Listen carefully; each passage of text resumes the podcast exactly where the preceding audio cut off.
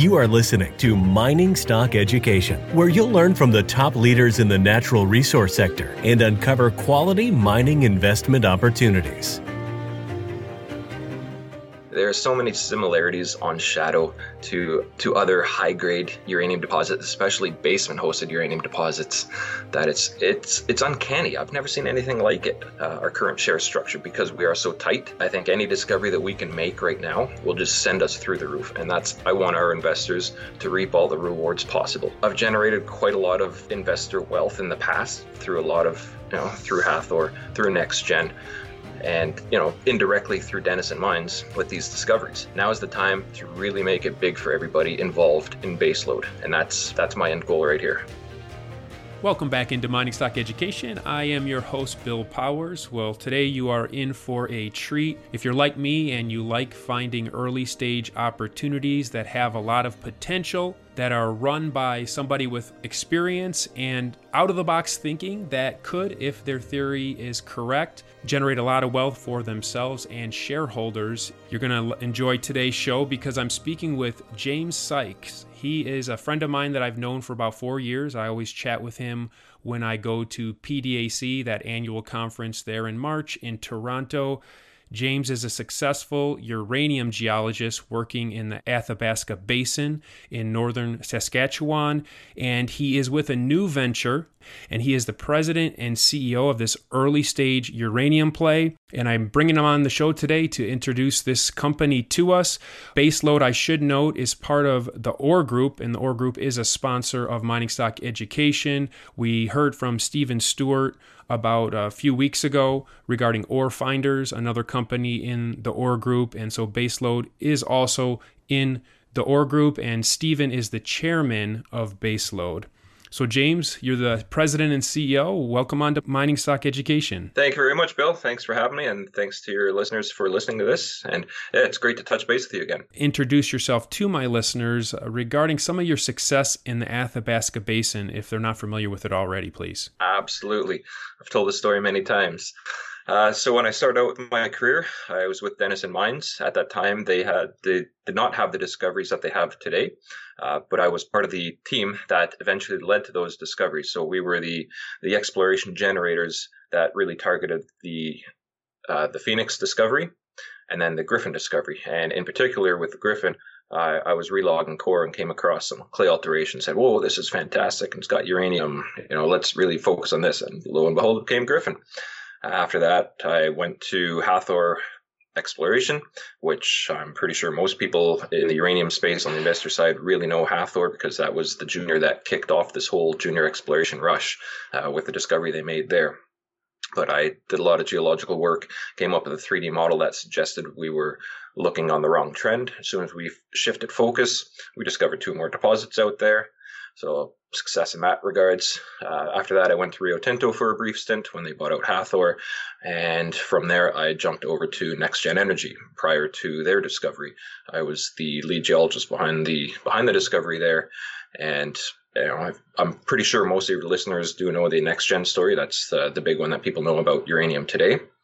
So with NextGen, that was a wonderful success. And I think that just it solidified a lot of ideas for me that I had going. And it's really it's really helped develop my career right now. And this is where I've taken everything that I've learned in the past and bringing it over to baseload. And from what I see with baseload right now, we're we're primed for a very Uh, wonderful success. And for listeners that aren't fami- familiar with uh, Athabasca Basin, please just give an overview of why you're focusing on the Athabasca Basin. Absolutely. Athabasca Basin is elephant country for uranium. When you want to find a commodity, typically high grades are what you want, and you don't get higher grades than what you find in the Athabasca Basin. These are world class. Average grade for uranium across the globe, let's say it's about zero point one to zero point one five percent U three oh eight. Average grades in the Athabasca Basin are about three percent. And if you get these monster deposits like MacArthur River and Scar Lake, you're looking at above twenty percent U three oh eight. That's phenomenal. Those are the richest commodities in the world, even when the uranium price was depressed. So they're rich in terms of their grade, but there's also some complications with mining in the, in the basin, isn't there? Oh, for sure. It's and it's quite ridiculous, again, like with, with what I've developed over the past. And what I'm bringing up is actually not a new idea, but I'm uh, very strong proponent behind it. The Athabasca Basin itself is a sandstone. It's a it's, it's a sandstone with water in it, and that water causes a lot of uh, mining engineering issues. If you look at the two mines that have ever gone into production underground in the Athabasca Basin itself, Cigar Lake and MacArthur River, they both flooded twice. So it's it's expensive. It causes delays. So now to mine those out, they have to they have to do what they call a freeze curtain, and that just freezes all the water on top, so you can't get any water infiltrating along these structures. And again, uranium in the Athabasca is all controlled by structures. So why would you want to mine something that is more than likely going to flood on you? It's going to be absolutely expensive. And the only the only reason why you do that is obviously if you have a MacArthur River or a Cigar. And these things are monsters. They're monster tonnage, monster grades, like I suggested. There are a number of other deposits in the Athabasca that have been discovered in the seventies, eighties. There's still no advancement on them. Why? Because of that sandstone. Uh, there's a couple of the larger companies have have tried to look at the idea of doing an open pit mine below one hundred meters depth. Can't be done because that water infiltration is just too much. So in in a lot of other commodities across the globe, you've got your open pit mine, and that's you can go two hundred meters, three hundred meters, four hundred meters because the rock type is right. You can't do that in the Athabasca Basin. So it you know it's kind of mind-blowing to me is why are we still looking for those then? You know, the chance of finding these monsters is very slim. So why are we looking for these smaller things? Yet when you really look at the Athabasca Basin, most of that mineralization is along basement controlled structures, and they're basement hosted still. So we know that these, you know, we know that the structures and the basement rocks have a huge role to play. I can show basement, uh, like smaller basement deposits at least one hundred kilometers away from the Athabasca Basin edge. But this, we've had horse blinders on our exploration strategy since the seventies, eighties, nineties, and they've carried into the two thousands that we have to look for this unconformity type of model. And the unconformity is basically the the contact between this uh, porous water saturated sandstone with competent crystalline basement rocks that if you had no sandstone cover, you could easily open pit something like that down to two hundred, three hundred, four hundred meters. So that's the, the thesis that we have taken as as baseload progresses, is that we are looking for these basement hosted deposits. And again, we know they're there. Arrow is a perfect example. That's all completely basement hosted. Eagle Point, another two hundred million pound deposit, all basement hosted. And there are more and more being discovered today. Even I mentioned earlier, the Griffin deposit that Denison Mines has, that's a basement hosted deposit. So if you can remove the sandstone from these and have them near surface, you are looking at open pit scenarios. And that's our thesis. That's what we're calling the Athabasca two point oh, and we're advancing this model. So James, with this thesis, when you went about looking for properties, can you talk about how you used this thesis when you were looking at the radiometrics or geophysics, whatever you were looking at to choose your first couple of uh, properties? How did your operating thesis play into your selection? Yeah, so basically, the thesis is we're looking for structures. Structures are first and foremost to move basically any commodity that you have uh, in today's mining world. As soon as you have a structure, you've introduced uh, porosity in the rocks. Even these are really hard, brittle rocks. Structures will allow fluids to migrate along there. So that's what we need first and foremost. Structure, structure, structure. I can't emphasize that enough. And then we're looking at areas that uh, had the right type of structure, uh, and had the ability to increase its porosity. Uh, looking at the airborne radiometrics as well, it's nice to have fertile sources of uranium to start with, because if uh, if your rocks are already enriched in the element that you're looking for, so in our example, uranium, you throw a structure through that, you, that's how you can start to mobilize, uh, remobilize uranium and deposit it in a structural trap down the down the whole structural system. So that's kind of what we're looking for. We were also looking for something that was unique. Uh, we didn't want to continue beating uh, beating the horse anymore, as as a lot of other companies do. And again, that's staying outside of the basin. So our focus and mandate is basically let's step outside the basin. Let's actually see what's there, because we do know that there is mineralization out this way. And in looking at that, you know, the the radiometrics is great for the surface. So I think we've identified some some areas like that. and even even looking for showings in the areas. You know, if there if there were any reported boulders or or surface showings, and especially our Hook Lake project that we have, uh, now that's our property's contiguous with a very high grade, forty percent U three oh eight showing at surface, and that kind of trends right right along to MacArthur River. So we're you know we're looking for things like that.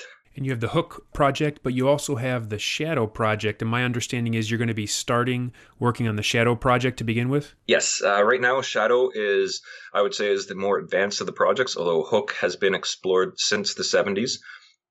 We've just compiled a lot of historic assessment reports on Hook, so we will be putting all that information together and figuring out what the next steps are for that. But yes, with, with Shadow, Shadow is completely outside the box thinking. This is an area that has never been explored, and I really have to emphasize that this is as green as it gets.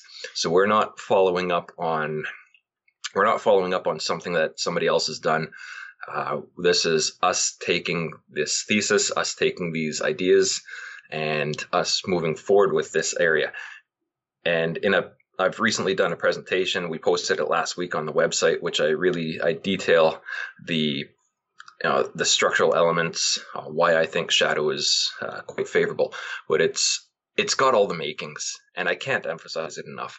There are so many similarities on Shadow to to other high-grade uranium deposits, especially basement-hosted uranium deposits, that it's it's it's uncanny. I've never seen anything like it. It's uh, someone once told me that. Well, they they told me that basically what I've done was I've taken the entire uh, history of the Athabasca Basin deposits and just summarized it all in this one little property, and that's exactly what it is. It's it's very unique. So our outside-the-box thinking has been able to look at something like this and identify it at a very early stage. So again, we're we are the outside the box thinkers. We've got a strategy that we will be employing, and you know, we really think that we're onto something here. James, as you know, this is a bet on the jockey type early stage exploration play. And I watched the thirty minute presentation, and I will put a link to that in the show notes. I would encourage you, if you want the more in-depth geological deep dive, uh, click on the link in the show notes to hear James' full explanation of this theory. But it made me think about what Rick Rule said, that when you invest, or I should say speculate, in an early stage company, you're betting on management, and the key asset is not even the projects, but it's what's between the two ears of the management, the intellectual ability and and thinking and mindset. And that's basically what we have here. We're we're betting on you. This idea is out of the box. But then the next question we need to ask as speculators is, okay, what are the steps to test this theory, and what type of money are you going to need to do it? So can you tell us, what are you doing in, in terms of testing this theory? Yeah, absolutely. Uh, so every time I think about this property and think about that video, I get shivers up my spine because I'm so excited about it. So we flew an airborne survey, an M T airborne survey. Uh, we've got our magnetics, we've got our E M. That's a great first pass. But now we need to be a little bit more diligent, because obviously we do want to drill. You don't make a discovery without without the diamond drill. So to get to that point, uh, I'm a huge fan of gravity surveying. Now, what gravity basically does is you're mapping for clay alteration. The one thing these Athabasca deposits all have in common, aside from uranium, aside from structure, is a clay alteration envelope. So you're basically targeting clay alteration. You're not actually targeting the uranium itself, just because that, that halo, that clay halo, is much larger than the uranium itself. So gravity will be able to do that because you're looking at density contrasts. So for me, moving forward with Shadow, that's the next big step that we have to do. That will actually save us drill holes down the road. Now, we could go right now, Shadow is actually in a drill ready state, but to be more efficient with our drill dollars, because we want to see more drilling, we want our investors to realize that, hey, these guys aren't just, you know, they're not just, uh, Uh, pony show here, or, or you know, this is not their first rodeo. These guys know what they're doing. They're going to be wise with our investor dollars. So yes, the gravity will get us to better targeting on the ground, and we're hoping to be doing that by early December and have some results prior to the end of the year, because yes, we would like to get drilling. And so basically that's that's the next steps that we need to do to Shadow. It's almost there. It's by the end of the year, we should be ready to start drilling, uh, early January at the latest, which we're, yeah, we're basically right there. And is this project drillable all year round? Yes, preferable in the winter. We haven't actually done enough of assessments, uh, like flying over it to see, uh, to see what the lake type of situation is. Well, we've seen the lakes from the satellite imagery, but uh, swamps and things like that, sometimes they're not totally apparent from satellite imagery, but wintertime is always the best to drill in the Athabasca Basin. Just you can get access to any part of the property anywhere. Okay, let's talk about finances. Uh, what is in the treasury right now? What's your burn rate, and when are you going to need to raise money next? So in the treasury right now, we have about uh, five hundred thousand dollars. We are currently doing a raise, and so once this raise is done, I'm hoping that we can have about uh, two, $2 million behind our back. I would obviously love to see more, but that's all we basically need to to move forward with Shadow and to get that diamond drilling project done. With the raise being done, yeah, we'll be able to advance the project. Will we need to do another, another raise? Uh, we're not entirely sure yet. We'll see what the demand is like out there, because it's after this, after that video went out, uh, demand has pretty well increased on our on our finance as it is right now. So that is definitely something that uh, we want to get investors exposed to baseload as early as possible, because we do feel that there is uh, quite a number of successful opportunities to be had at baseload. James, with the two million dollars, uh, how many meters will you be able to drill? At least five thousand, which is a very healthy approach to a first pass exploration strategy. Okay, and what is the spacing? Are the, do you have an estimation of the spacing? Are you just going to do at one small target area? Are you going to space it wider to see where you hit and then z- uh, zone in from there? I can't assess that until we actually do our gravity surveying. We do have the three main targets that I've identified in that presentation, and I think that's very realistic that we will hit all three. Obviously, if we hit very early on, then that would become the strategy, is to uh, drill that out as quickly as possible, bring on a second drill, second drill, maybe even a third drill, where one of those would continue on to the other targets that we have, and just seeing what's out there. And if we keep hitting, we just keep adding more drills. But obviously, we would need to finance for those, and so we'd come back out to the market. But after after an initial success, I don't think it would be hard to to really get much. Uh, yeah, I don't think it'd be an issue trying to finance those. So the the first step is to sh- show the market that there's something behind this theory, a, a proof of that there's legitimacy to this theory. Yes, absolutely. So what would be your burn rate as of right now before you get the drill rigs turning? About four hundred thousand dollars annually. Who is compensated? How many employees does the company have right now, and uh, what are they compensated? Uh, right now, basically, there's myself uh, acting as uh, C E O and president, uh, technical side of things, and Stephen Stewart, who is chairman of the board. He's he's really the guru behind the whole uh, baseload operation. So because we are part of Stephen's Ore Finders group, uh, we do get to share a lot of the administrative side of things. So there are a lot of cost savings in that regards. Uh, none of us have taken any salaries yet. That's we really want to see the money go into the ground where it, where it belongs. Once we get the drills turning, then we'll come back and, you know, then we can start uh, taking taking some salary. Uh, compensated wise, myself, I have about one point five million shares, both in options and shares as part of the uh, the I P O financing. So I'm nicely compensated that way. Very happy about that. Uh, I know Stephen's got some shares and options through those as well. Uh, we have base or Power Ore, which is now Quebec Copper. Um, they have. You know, they own about sixty percent of the company, and that's, again, another one of Stephen's companies.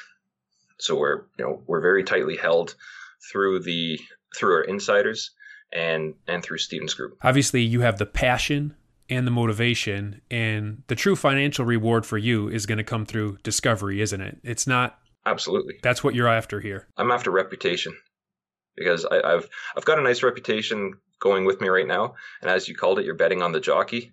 Uh, I want this jockey to be number one. I want the I want my name to be number one in Athabasca Uranium, because for me that that just that just goes far. If you do hit, coinciding with a uranium bull market that we've been expecting, and with your share structure, if it can stay anywhere near where it is right now, I mean, uh, y- your share price will perform very well, because I'm looking at your share structure.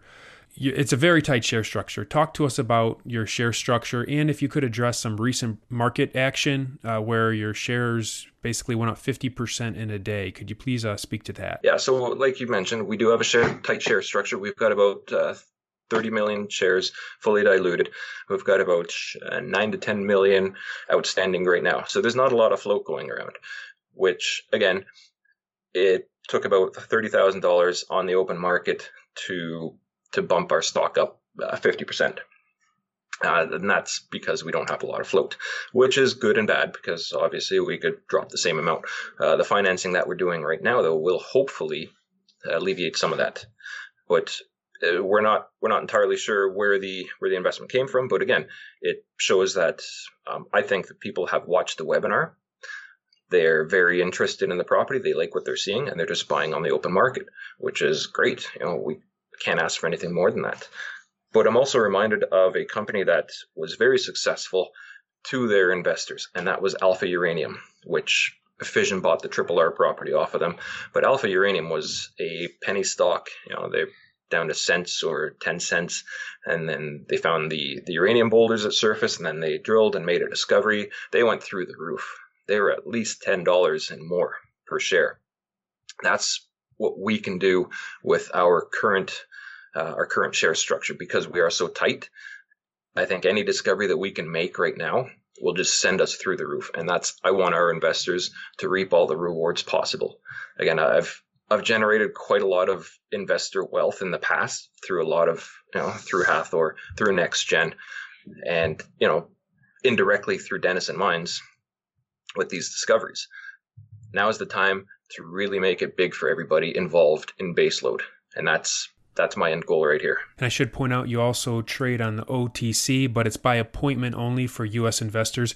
James, do you have any plans to upgrade that O T C listing in the future? Yeah, absolutely. I think it's it's the wisest move that we can do.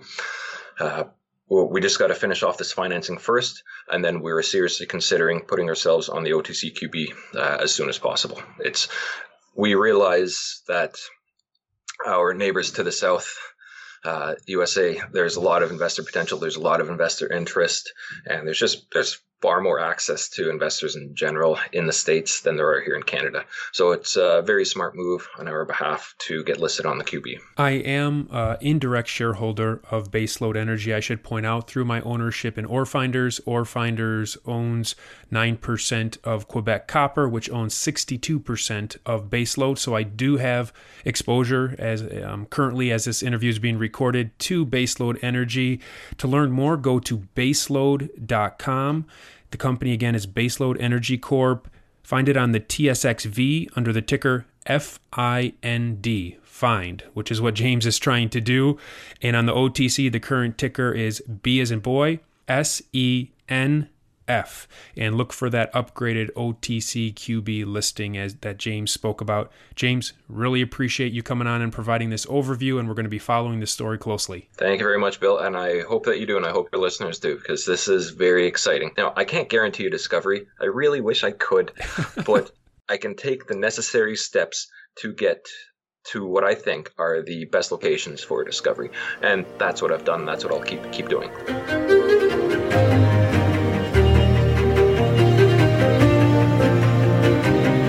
Thank you for listening to Mining Stock Education. Please subscribe and share this show with like-minded investors. Connect with us at mining stock education dot com and sign up for our email list to stay in touch. Much success to you as you learn about, invest in, and profit from mining stocks. The mining business is one that generates gigantic wealth. You know, a good drill hole that converts might cost fifty or a hundred thousand dollars, and it might discover something worth a couple billion. There is no sector that I know of that has offered up as many predictable circumstances uh, where there was the possibility, certainly not the certainty, but the possibility of ten for one returns, as there is in small cap and micro cap mining stocks. Concomitant with that, if you don't do the work, or even if you do do the work and don't discipline yourself on the sell side, there are very few places in the world where you can lose as much money as quickly as in mining stocks too. I just started to study up on mining stocks, and I just became fascinated because this is such a tiny sector and it's so volatile that either you could really you could do really, really well, or you could pretty much get blown out of the water really quickly. The mining sector is a very risky sector. It can take your money very, very quickly. Don't fall in love with stocks. Don't be overly confident, and just do your work as best you can. Do your very best, but don't fall in love and don't get too overly confident, because um, that's a recipe for disaster. I have met, you know, professional retail investors that have made a tremendous amount of money on the junior mining space. Some of them aren't accredited, and they just they spend their days researching, talking to people, being on the phone, being pouring through financial documents, but it requires commitment.